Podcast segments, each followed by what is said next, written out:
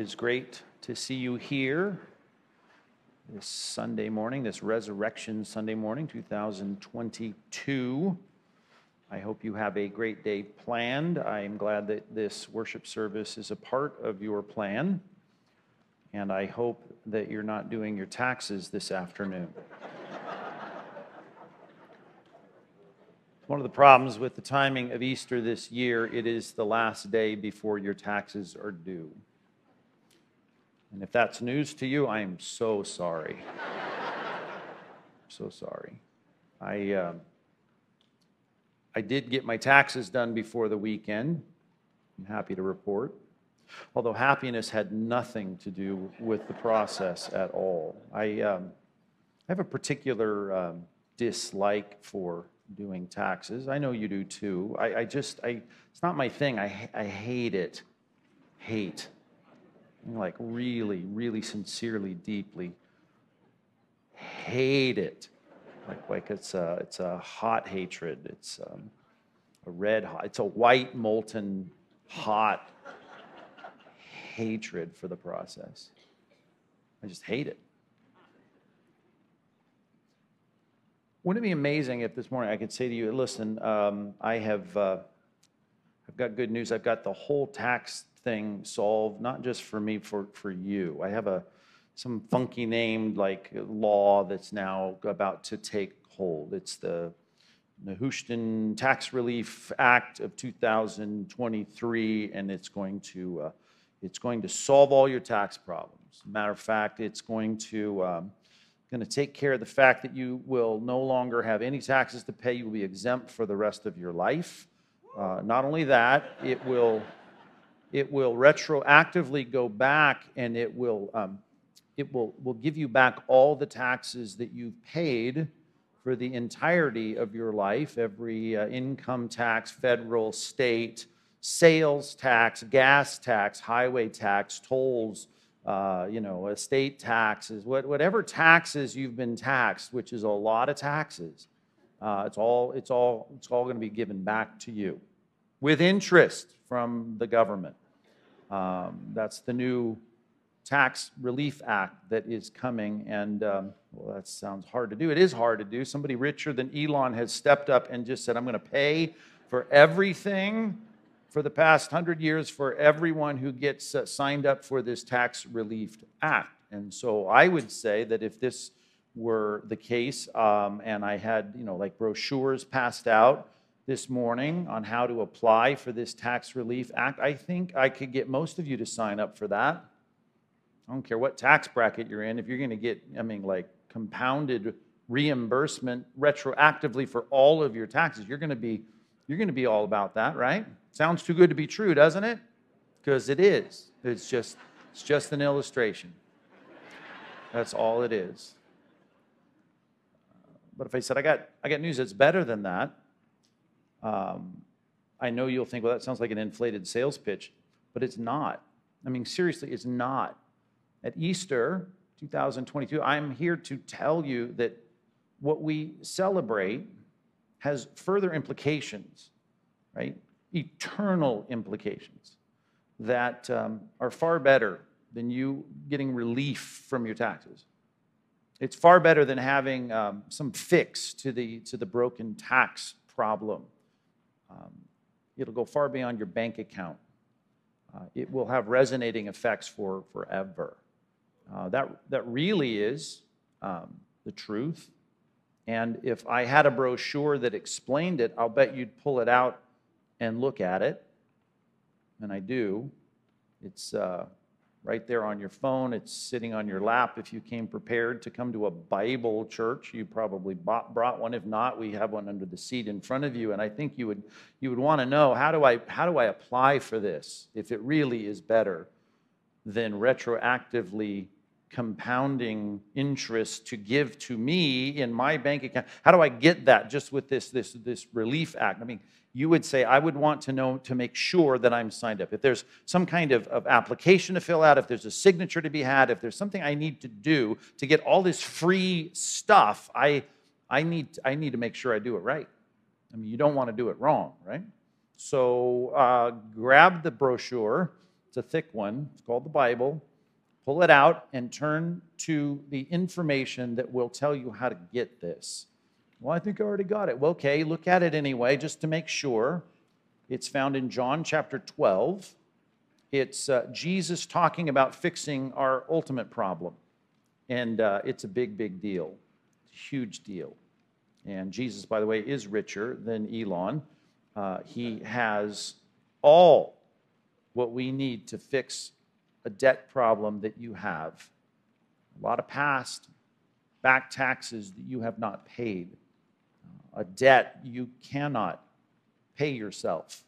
I mean, you can, and if you do, it's so bad and egregious, you will have to pay for it for eternity. But here is here's the solution. Um, go to the middle here of this chapter in uh, John chapter 12. Is that what I said? John 12? Uh, I can't remember. John 12.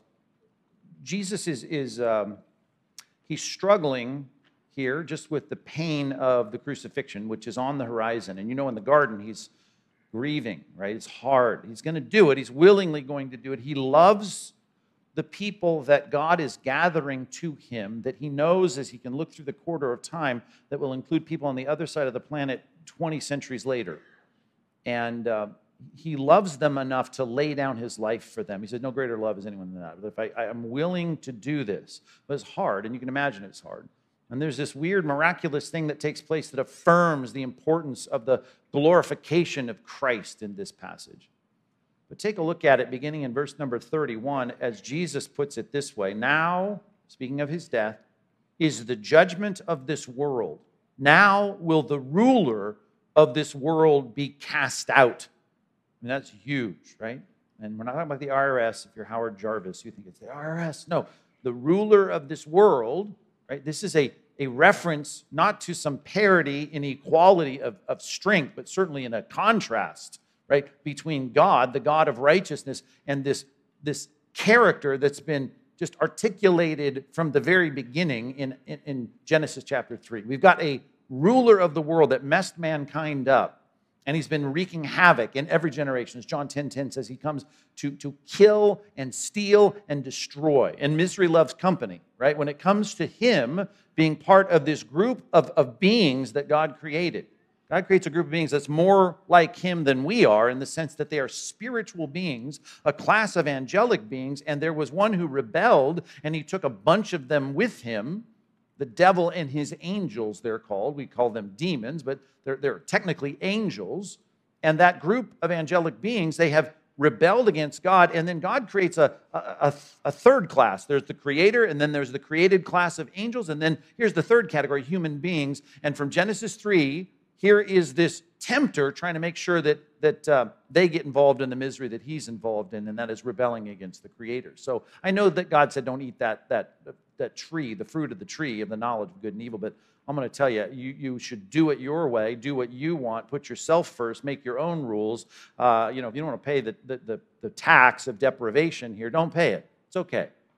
And so mankind careens into the mess that is still unfolding on your news feed every day. The mess that, if you're honest, when you look in the mirror, the moral mirror of the truth of God's standard, you say, I am a mess and, and I need to get this fixed. It's the spirit that's now at work in the sons of disobedience, to quote Ephesians chapter 2. And, and that ruler that's kind of ruling and reigning, and he's, he's trashed your life, right? And he really has in many, many ways. Even if you're not on the news feeds and, and, and heading off to the Santa Ana you know, jail, you are a mess morally, and so am I. And, um, and, and he's been wreaking havoc. But apparently this thing that took place 2,000 years ago, here Jesus is saying, I'm just going to tell you, um, he's been defeated. Now is the judgment of this world, right? That the ruler of this world will be cast out. And when's that going to happen? When I'm lifted up from the earth and I'll draw all people to myself. There'll be some people that are not under the jurisdiction of this tempter anymore. And he said this to show by what kind of death he was going to die. Remember, he was going to be hoisted up on this tall, you know, looked like a big uh, railroad tie, only longer and he was going to be nailed to it. He was going to bleed on it. He was going to bleed out and suffocate on it. This, this cross, we call it. We, we gild it and put it around our neck and, and use it as a logo for Christianity, but it's, it's really heinous. It's a, it's a Roman torture rack. It's a horrific thing. The, the Phoenicians developed this process of torturing people before they kill them, and this was like the worst and, and the most ignoble way to die. And the Romans perfected it and said, This is how we're going to kill our criminals. And the Pharisees were so jealous and envious of Jesus and his following, they said, Let's put him on one of those and let's get that to happen. And they do. And so he's lifted up, hoisted up, completely naked, nude on a cross, bleeding after being beaten by Roman soldiers. And he's lifted up. And he says, If I'm lifted up like that, right? I'm going to draw people to myself. What a weird thing that is. That means Isaiah 53 says it's like something you'd hide your face from. You would say he's marred more than any man. I mean, he's beat, it's gross. You'd hide your kid's face from seeing this naked man being, being crucified on a cross. Well, it's not, there's nothing attractive about the, the act of the violent, naked death of Christ but I'm going to do something through that act that's going to be judgment for the bad guy, and it's, it's going to be some kind of, of, of a needed attraction and drawing people to my team. And when they're into the shadow of this cross, there's no jurisdiction of the enemy. He no longer gets to win, and all the debt that he has facilitated the racking of is going to be gone. And, and, and so that lifting up is going to pull people out from this lost race of humanity and the crowds, go, as they often do, they, they had an objection. Verse 34. The crowd answered him, Christ. They said, Hey, we've heard from the law, right? That's a reference to the Old Testament, that the Christ, that's the Greek word for the Hebrew word, Messiah, and that means Messiah. Messiah means the, the, the, the ultimate leader. They would always anoint. That's what Messiah means. That's what Christos or or, or, or, Christ means, as we transliterate it into our English text. It means to pour out the oil in a, in a fancy, uh, uh, like ceremony. When a king became, became a king, he would be anointed, right, by, by the prophet. Or when a priest became a priest, he would be anointed by the high priest. They would have the oil poured on their head as a ceremony of this is the special person. Well, there was a super, super, super special person that was coming that the Old Testament said is going to be the king of the whole world and he's going to be a prophet, and he's going to be a priest, and he's going to be a king, and he's going to reign forever. And so they read about that and they knew that. And they said, Well, you're talking about dying, talking about being lifted up. And they all understood you're talking about the way you're going to die. Um, we think if you're the Christ, you're not going to die. You shouldn't die. That's not, that's not what the prophets say, right? The prophets say you're going to endure forever. At Christmas, you keep quoting Isaiah 9, 7, right? About the, the increase of his government. There'll be no end, right? His, his, his reign over the world will be forever to speak of the Son of Man, the terminology of the promise of the Son of Man in Daniel 7. He's going to have a dominion that will never cease. He's going to be a leader that will never stop being a leader. Well, if he's going to be eternal, they were right about that, then what's the deal with the death? Right? You shouldn't be dying if you're going to, uh, to be the Messiah. You claim to be the Messiah? You claim to be the Son of Man? Well, the Son of Man doesn't die. And what are you talking about? You're dying here. We heard from the law that Christ reigns forever. How can you say that the Son of Man must be lifted up on a, on a cross? Who is the Son of Man? Well, clearly not you. There's implication there. It's not an honest question. You know how I know it's not an honest question? How do you know, Pastor Mike? Verse 35. Because Jesus said to them, Let me answer your question. No, he didn't answer the question. I mean, we can answer the question because we know the rest of the Bible. If you don't know, I can fill you in. I know the answer to this question, but he doesn't give the answer to the question. He says, Well, listen, here, here's what, I have to say to you that are rejecting this death that I know is not only something I promise, but is embedded also in the Old Testament prophets. Here's what I have to say to you the light is among you for a little while longer.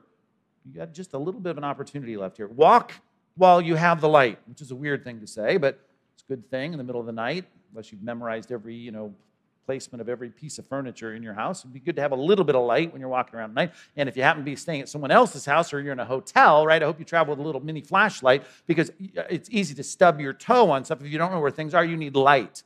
And if you're going to walk around, you need light. And you should be walking, you should be making decisions about your life. You should be placing one foot in front of the next in your life when you have light. Walk while you have, have the light. And I'm, he says, I, I am the light. I'm the light. He said that from the beginning of this book, from the first chapter lest the darkness overtake you. Dark, darkness is coming, and you don't want to be in it. You want to get the light, and, and like an usher with a little light at some you know opera house or something. We want to make sure you get down to where you're going with the light so that you don't have darkness overcome you. And, and because if you are in that situation, the one who walks in darkness, bottom of verse 35, he doesn't know where he's going. While you have the light, you better, better now, here's the personification of Christ. You better believe in the light. You better believe in who I am. Right? Here was the the Christ. He was called the Word in chapter one. He's also called the light. The light was the life, right, that was within men, right? He was the one who gives life. He's the creator. That's how he's presented in this book. He says earlier in, in the stories of, of Christ's interaction with the leaders in Israel, he says, I am the light of the world. So he says, believe in me, right? I believe in the light. And then you know what will happen? You will be drawn to this person and be part of the advantage of this death. You will become sons of light. You'll be a part of this group that no longer is under the jurisdiction of the ruler of this world. And you don't want to be a part of that. Because when the curtain goes down and it's dark, it's a kind of darkness. It's called an outer darkness, Jesus says, where there's weeping and wailing and gnashing of teeth, and you don't want to be there. So why don't you become sons of light? Now, when Jesus said these things, he departed. Look at the rest of this verse and hid himself from them. Dude, think about that, right? Here are these people, and, and they have even these. I don't get it. I don't get it. The, the Messiah is supposed to live forever. You're talking about dying. I don't get it. And he goes, dude, you got, you got a little crack in the door here. You better walk through it because the door is closing. As a matter of fact, if you don't get what I'm saying here, and you're going to refuse it, and you're going to stiff arm me on all this, right? You don't want this relief? You don't want this problem fixed? See ya. Matter of fact, tomorrow when you're going to come looking for me, uh, you're not going to find me. Other people, I'm going to move on to another place. I'm going to talk to another group of people. I'm going to give this offer to another crowd, but not this crowd, not you guys. He hid himself from them. Yikes. The judgment of the world. I just want you to sense the reality of what we're talking about here there's a problem and there's a person, and he's got a bunch of henchmen. He's got an army with him of spiritual people, right? That's what they are. They're people. They have intellect, emotion, will, and they are not physical. They have access to the physical realm, but they're engaging in this planet in a way that causes bad stuff. Now, are we bad as human beings? Absolutely. But all they do is aid it. They're there to push the bad, right? It, it's, it's a problem that Christ says, My cross has fixed. I'm going to be hoisted up on a cross and it's going to fix the problem. When we come and gather on Easter morning, we're really here to, uh, to celebrate that. We're here to say God has fixed our ultimate problem, which is not taxes, it's not, you know, it's not health, it's not, it's not, you know, housing. It's it, here's the ultimate problem that you have a problem, and the problem is aided and abetted and fueled by the enemy, the spiritual enemy the Bible calls Satan. Number one, if you're taking notes, be good to jot this down. No, God fixed the real problem. He fixed it in Christ 2,000 years ago. That's what happened. Well, if he fixed it, he didn't seem to do a very good job. It's kind of a leaky fix because I'm looking around the world and it's pretty much still a mess. Turn with me to the end of the book.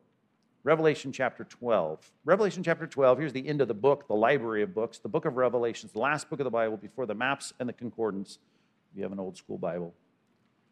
And I want you to look at this description of Satan being kicked out, being cast down.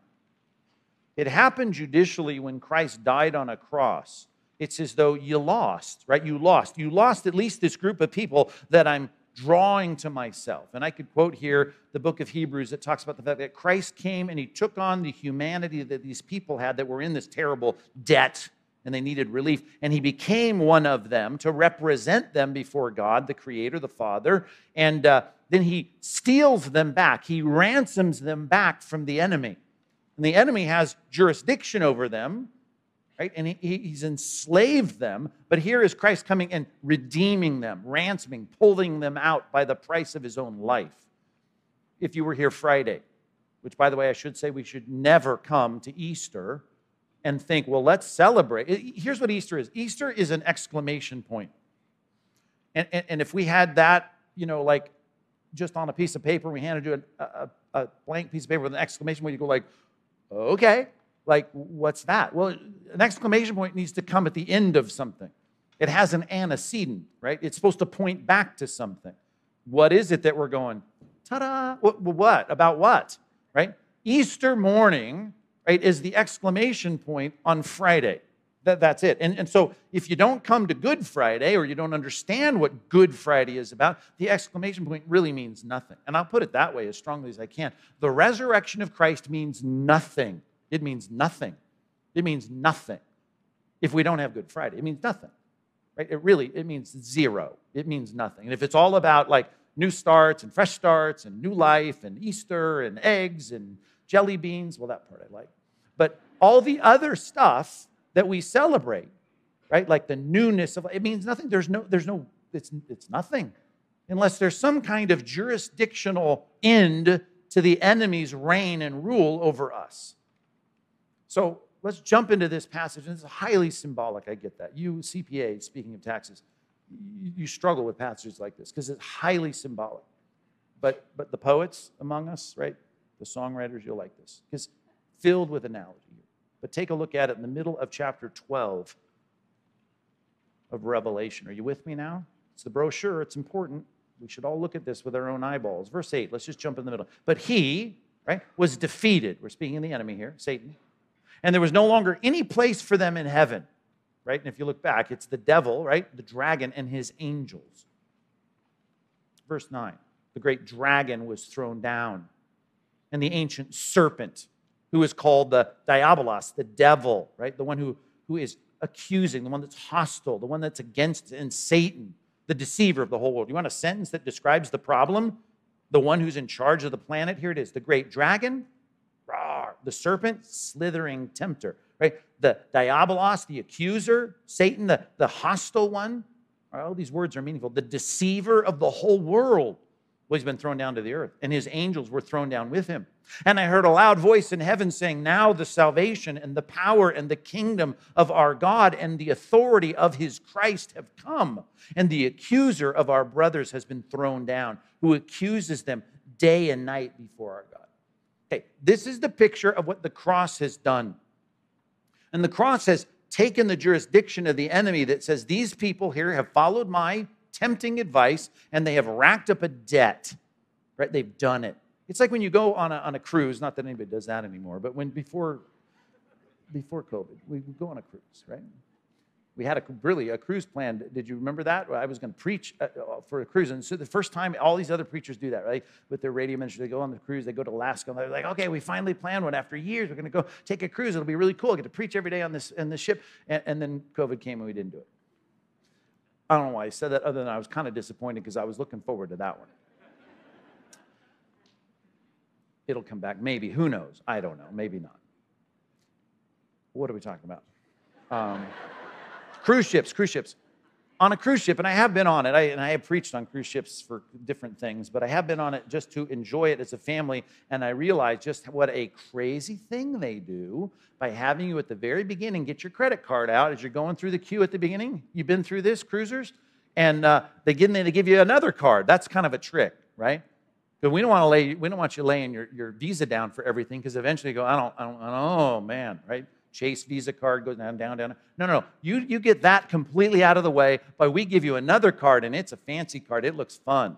And that card, right, we're going to give you that card. You can dangle it around your neck, or we give you a chip in your forehead or, forehead or whatever. I don't know how they do it, but you are now going to, you're going to scan your way through the cruise ship. And everything you and your kids do, beep, beep, beep, beep, beep, beep, right? And then you got the cruise director, the fun guy, or whatever. All he's wanting to do is get into that. He wants to scan that chip, man. So that at the end of the trip, when you get off, right, you faint, right, because you see how much money you spent, which you didn't really realize you were spending. Uh, the idea here is like the crew, the fun cruise director on this ship, this sinking Titanic that we're on, is wanting us to continue to rack up a debt. He is the enemy, the dragon he is the tempter, the serpent. He's cunning. He wants you to. I know if you're a cruise director, work for a cruise industry, I'm so sorry. Right? Uh, but Satan has done that to where people then at the end of their life go, man, I've racked up a, a, a horrific debt. Thought I was having fun, right? But at the end, I, I've racked up this debt.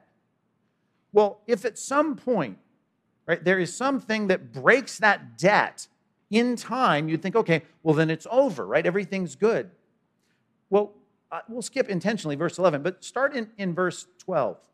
Therefore, rejoice, O heavens, and you who dwell in them. Now, who dwells in heaven? People who are done with this earth, right? They get their reward. They go on, right? To live as Christ, to die as gain. They get promoted.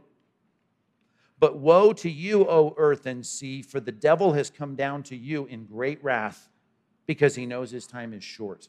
So he's still going, right? But in reality, what if you're a part of the heavenly citizenship You have a place in that. You have your name written in the Lamb's Book of Life. You are forgiven. You're a child of the King. You were drawn to Christ and you're on his team. You have that forgiveness. The debt on your card is no longer, it's been paid in full, right? Well, then you still have to deal with the torture of the enemy. You're still on a cruise ship where everyone's racking up a debt, but your debt has been paid for. And the point is, you've been told by Christ, don't, don't swipe it anymore, right? Right? You need to sin a lot less. Matter of fact, let's go for sinlessness. You'll never get there, but let's try and sin as less as less as we can, right? As least as we can. Word wordsmith. I speak for a living.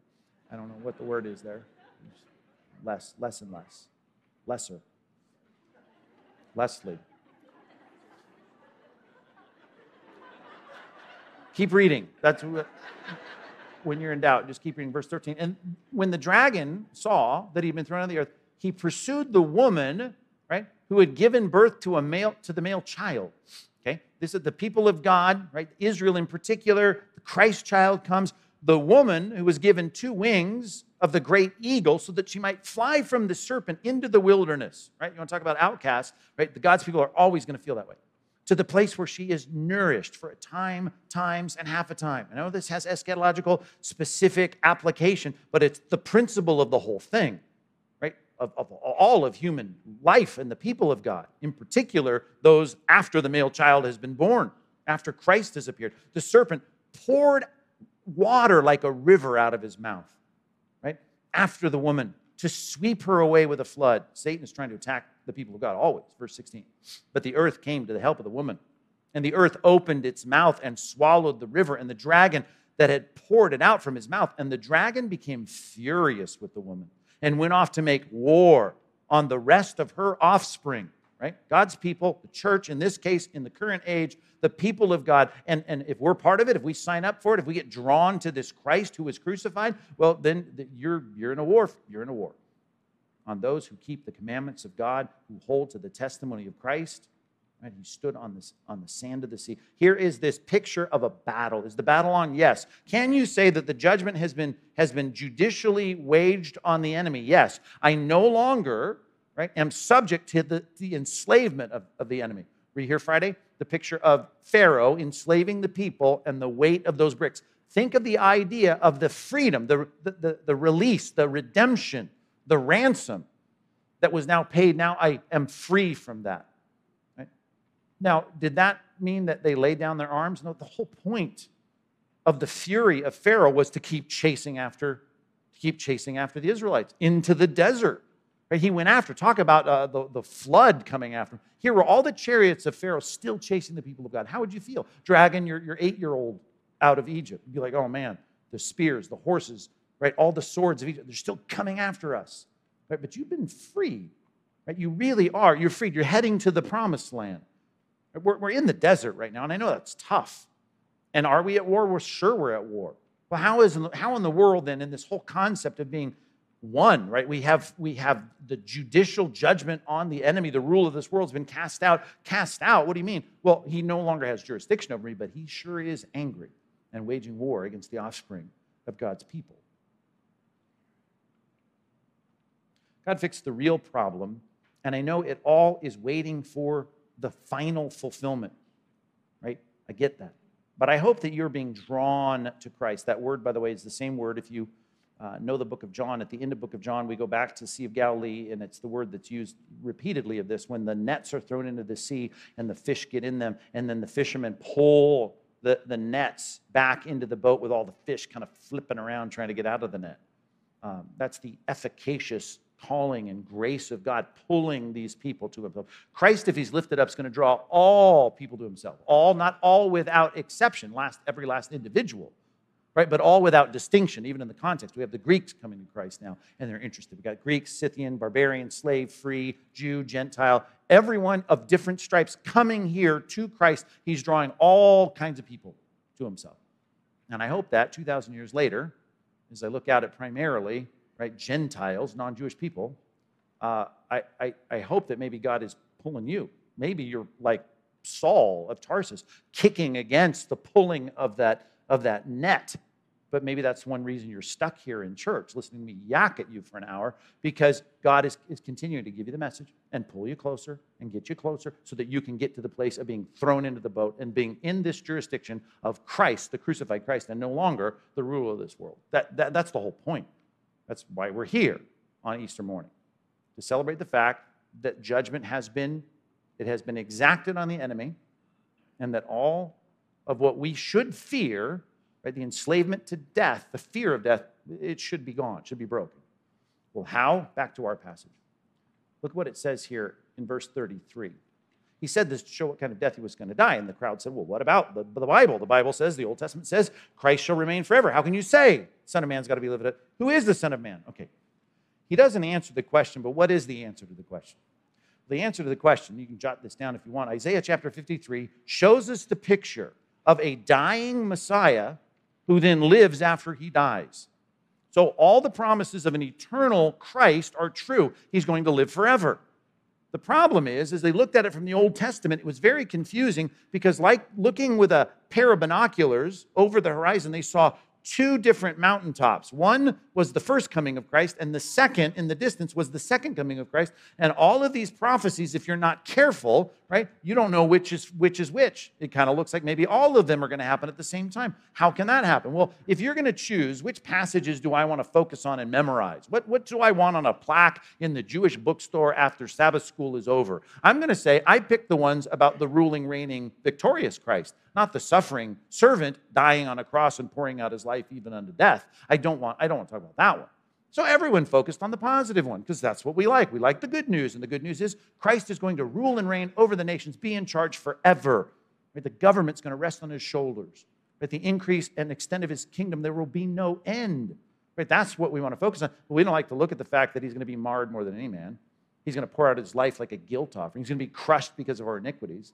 So they struggled with that. Well, here's the thing they're separated now that we've kind of passed the first one and we're in the valley between the two comings of Christ. We now know the first one was he came as a suffering servant, and the next one he comes back as a ruling king. And what we need to know is that what really matters for us, even in between the valley, is that we look back and see that the problem that I ultimately had, it all comes to bear on his death that allows me to think about his life and the life that I can have because of his resurrected life.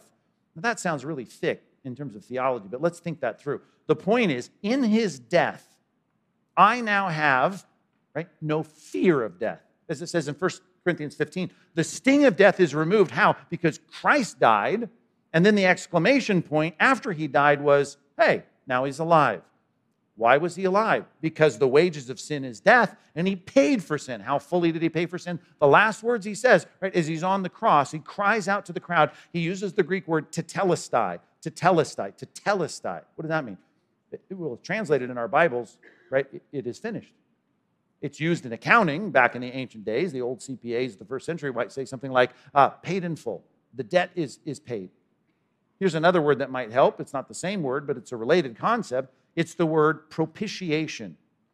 In, in, in Romans chapter 3, the concept of our salvation, which leads into chapter 4 and chapter 5, 6, 7, and 8, are all about the fact that Christ has paid a penalty that we should have paid, but the death of Christ paid for that so that I can have the, the problem of death eradicated. I have a debt. How's it going to be paid for? By someone else paying the debt. So the debt is paid by death, and that's a death that's a grueling, horrific death. Right? And that death means that I don't have to experience the death, the death of God's judgment on my life. Let God judge the Son, and then, then God doesn't judge me. That's the picture. We're fighting death with death. And the death of death comes about because God fought death with death. Does that sound like a tongue twister? Jot it down. Number two, see death, right? See the death of death in Christ. Think that through. The Death of Death in Christ, which is not original to me. The Puritans wrote a great book on this. The Death of Death in Christ. John Owen, I think, was the author of that. Christ said, I'll die so that you don't have to die. We can kill death by me dying in your place. That was the picture of the propitiation, the satisfaction, the ransom, right? As Jesus said, I came to give my life as a ransom for many. So I need to look at the fact that he did die when they're saying, well, I don't think you should die if you're the Messiah. Well, he has to die because there's no eternal life for anyone but himself if he doesn't die. He has to die taking on the penalty of their sin. Were you here Friday? You don't have to audibly answer, but you know, smile at me. That yeah, I was here Friday. Right? If you need some bricks, by the way, we got a lot of extra bricks left over from the weekend. I don't think you want to pave your driveway with them because remind you of some bad things that we do as as Christians. Um, what am I talking about? Friday. What's the transaction? My sin on his cross. My sin on his cross. My sin that should kill me ends up killing him instead. All of my sin, my iniquities crush him. My iniquities were crushing me, Psalm 38. But now, right, all my sin is going to be transferred to his cross. That's why the Messiah had to die. Oh, dude, if you're the Messiah, you shouldn't die. Jesus didn't even answer that.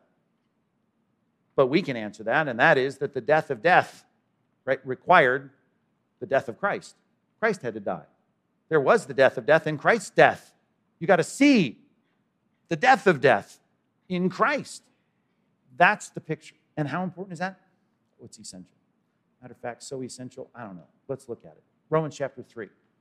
We're looking at the brochure. It's important. This will save you the eternal debt of sin. You won't have to pay it. It's worth looking at. Romans chapter 3. Look it up, find it, put it into your phone. Verse 23. Do you know this verse? I bet you do. Romans 3:23. Hmm, I do remember that verse. I went to church as a kid. I remember they taught me that verse. Here it comes, right? All have sinned and fallen short of the glory of God. All have sinned and fall short of the glory of God. You know that verse?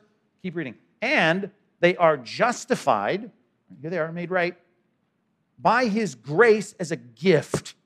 Right? If I said someone richer than Elon's going to take all of your taxes and pay for them for the next hundred years, and all the past taxes, that's all going to be given back to you with interest. Uh, here's a payment, it's a gift. Through the redemption, it's a purchase, it's an exchange. The redemption that is in Christ Jesus, whom God put forward, now here's our fancy word, as a propitiation, as a payment. Right? He pays this payment in Christ by his death, by his blood. And how do you get it? Well, I got to fill out the form. And what's the form? Well, he's going to tell us in the next passage in our text in, in John 12. We're going to have to believe in the light. We're going to have to trust him. This is the word faith. pisteuo In Greek, it's the word that's translated faith. It's translated believe, but it really means more than just believing facts. It means that I'm transferring my trust to him, that his cross paid for my sin.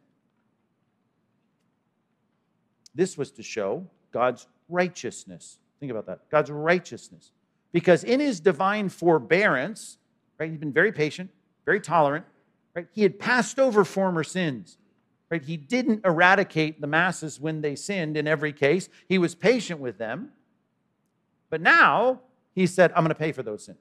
And I'm going to have a place where God's judgment has been. I'm going to judge Christ as though all of the sins that those people of mine have done are going to be laid on him. And that is the propitiation that now shows his righteousness at the present time, so that he might be just. In other words, every sin has been paid for, and the justifier of the one who has faith in Jesus. I said it Friday if you were here.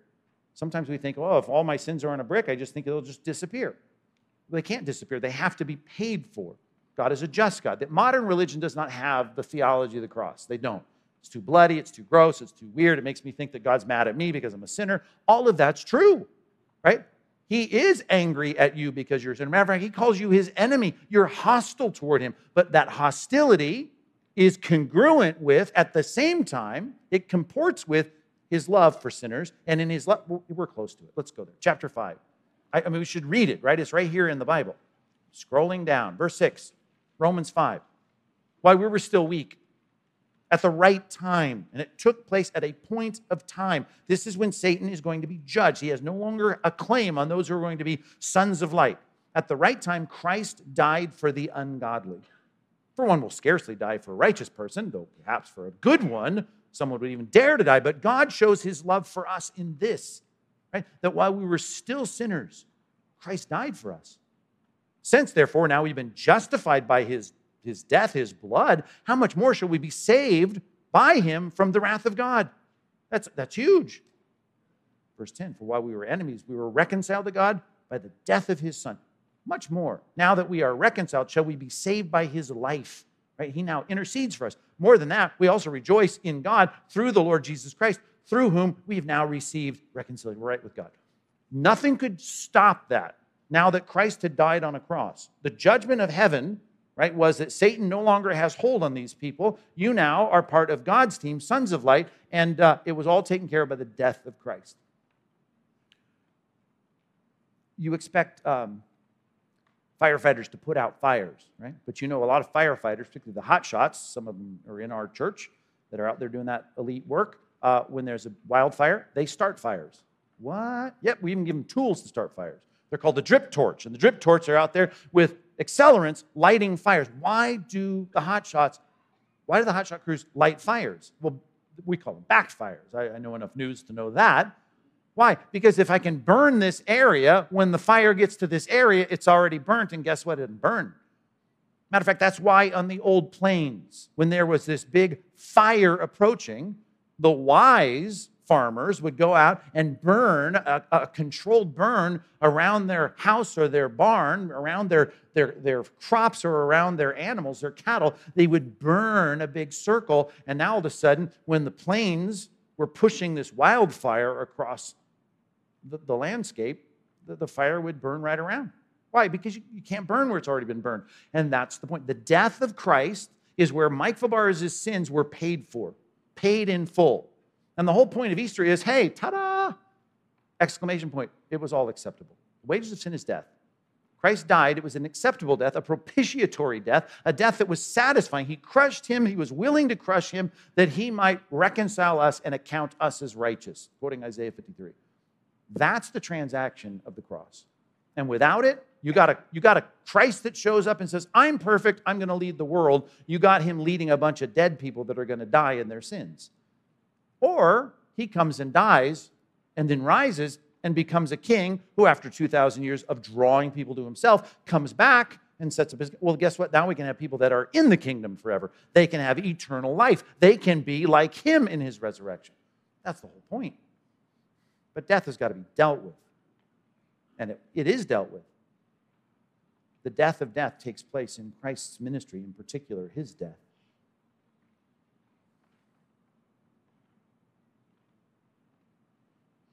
By the way, I called it the Nehushtan tax relief of 2020. Did anybody catch that? Nehushtan. Sunday school grads? Nehushtan? Anybody? No? It's an advanced Bible trivia question, I understand. Nehushtan. It, it was the word, Hezekiah ended up having to deal with it, that was given to, because it's a conflation of Hebrew words. Well, how am I supposed to know Hebrew? Well, it's written in, it, Nehushtan is written in our English Bibles in First Kings. Hezekiah has to deal with it because they had made an idol out of this bronze snake, which is what it means bronze snake, Nehushtan.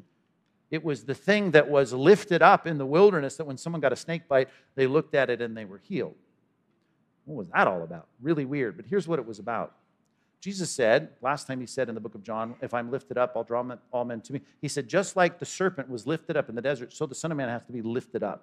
What's the point? Like, oh, we should praise him more. No, no, no. It's about him being hoisted up on, on a beam. Just like the snake, they made a snake, put it up on a beam. Why? Because everyone there in Numbers was sinning, and they were sinning by something that you and I can identify with, with their mouths, right? Just like it says in James 3 easy to sin with our mouths. They were sinning with their mouths. They were saying things they should not say. They were complaining. They were moaning and groaning. And, and God says, I've had enough. And so he starts to send snakes to bite them, and so they can suffer and die. Wages of sin is death in this case, physical death. And as they're dying, they go, Oh, we blew it now. Please, please, please, Moses, intercede for us. We want to be forgiven. And we also don't want the dizziness and the achiness and the sweating and dying of venomous snake bites. We don't want that either. So please take it away. And God says to Moses, Go out there and construct a bronze snake and put it up on a, on a pole, on a stick, and have them look at it. Now, how long is that going to take to make a bronze? If I go out this afternoon and make a bronze, it's going to take more than 10 minutes, right? I mean, it's going to take some time, which is weird.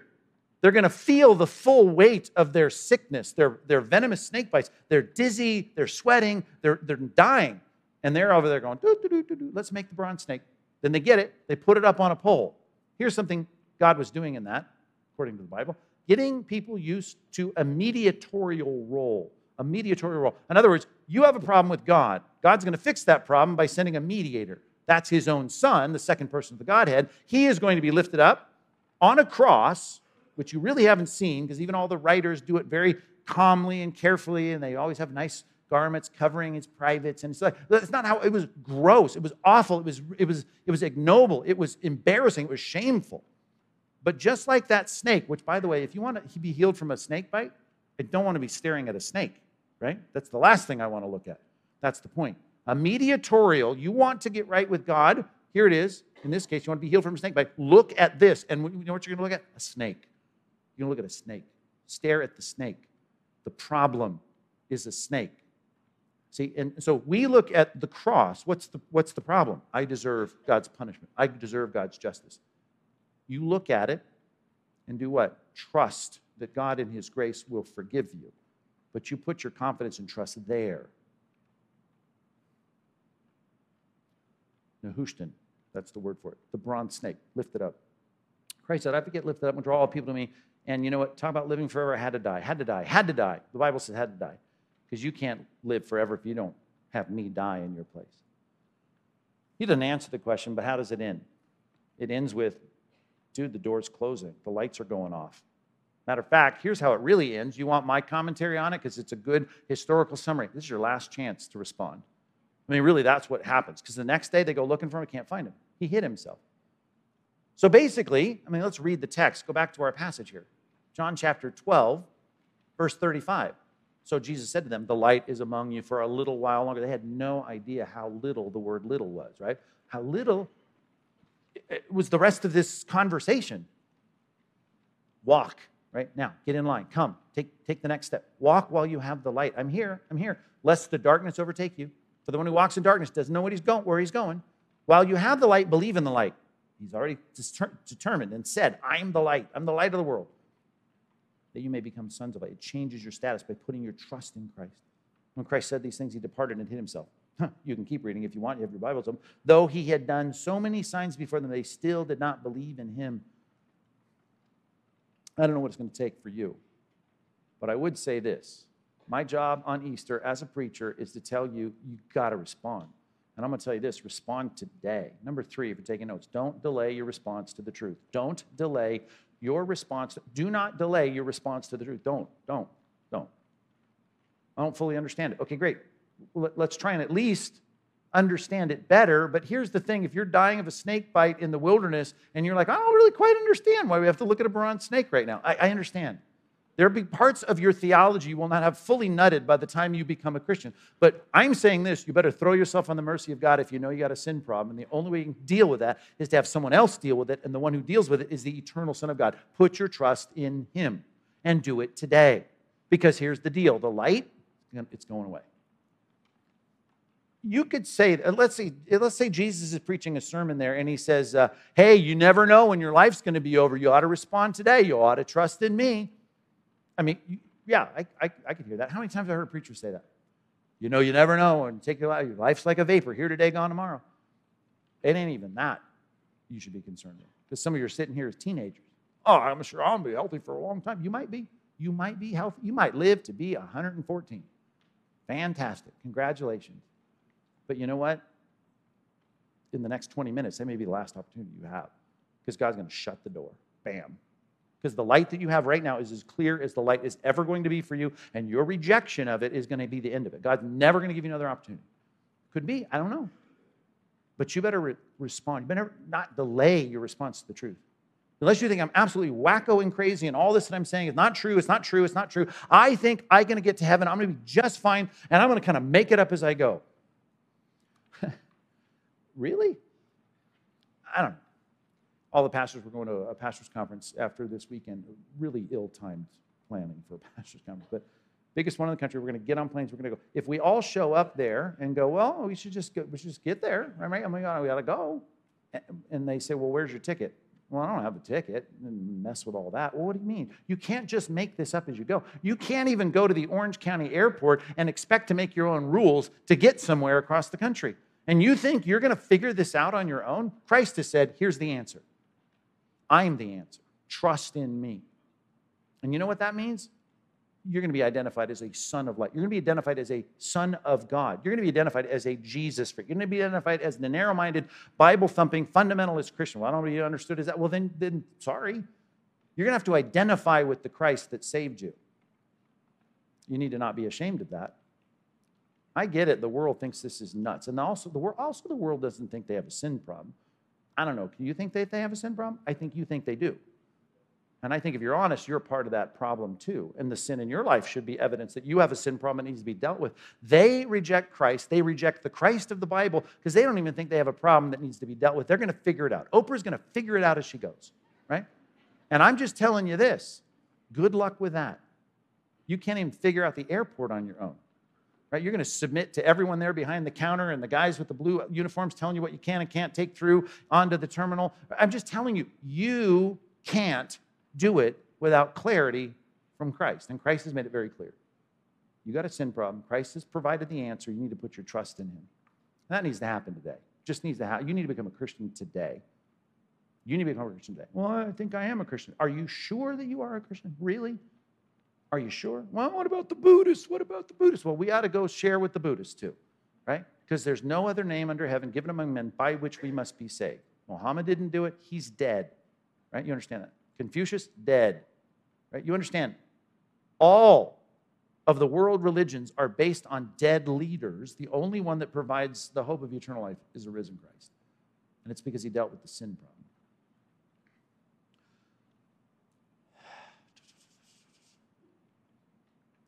I don't know what to say. I really don't know what to say, other than you got to do this.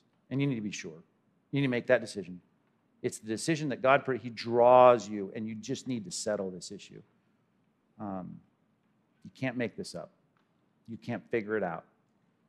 You got to respond to objective external truth and say, I need that truth, right, to be the governing, decision making instruction of my life right? The light's going to expose it. Now you take the step, you walk while you have the light.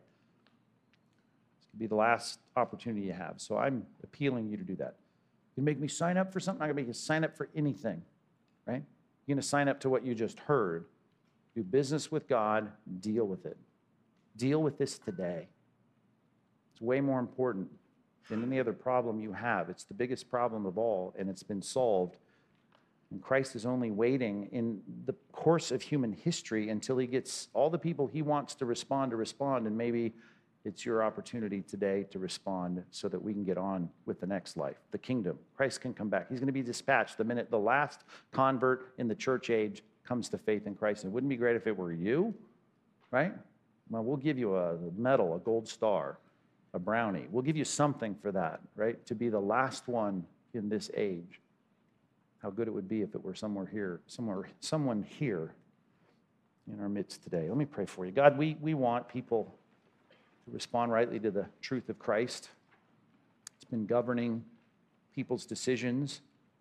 I mean, so many in church history that we read about skeptical, resistant, rebellious, but they get stuck just like Paul got stuck on that road to Damascus and say, I have nowhere else to turn. This is the truth. It needs to be responded to. It needs my whole heart, my life, my resolve.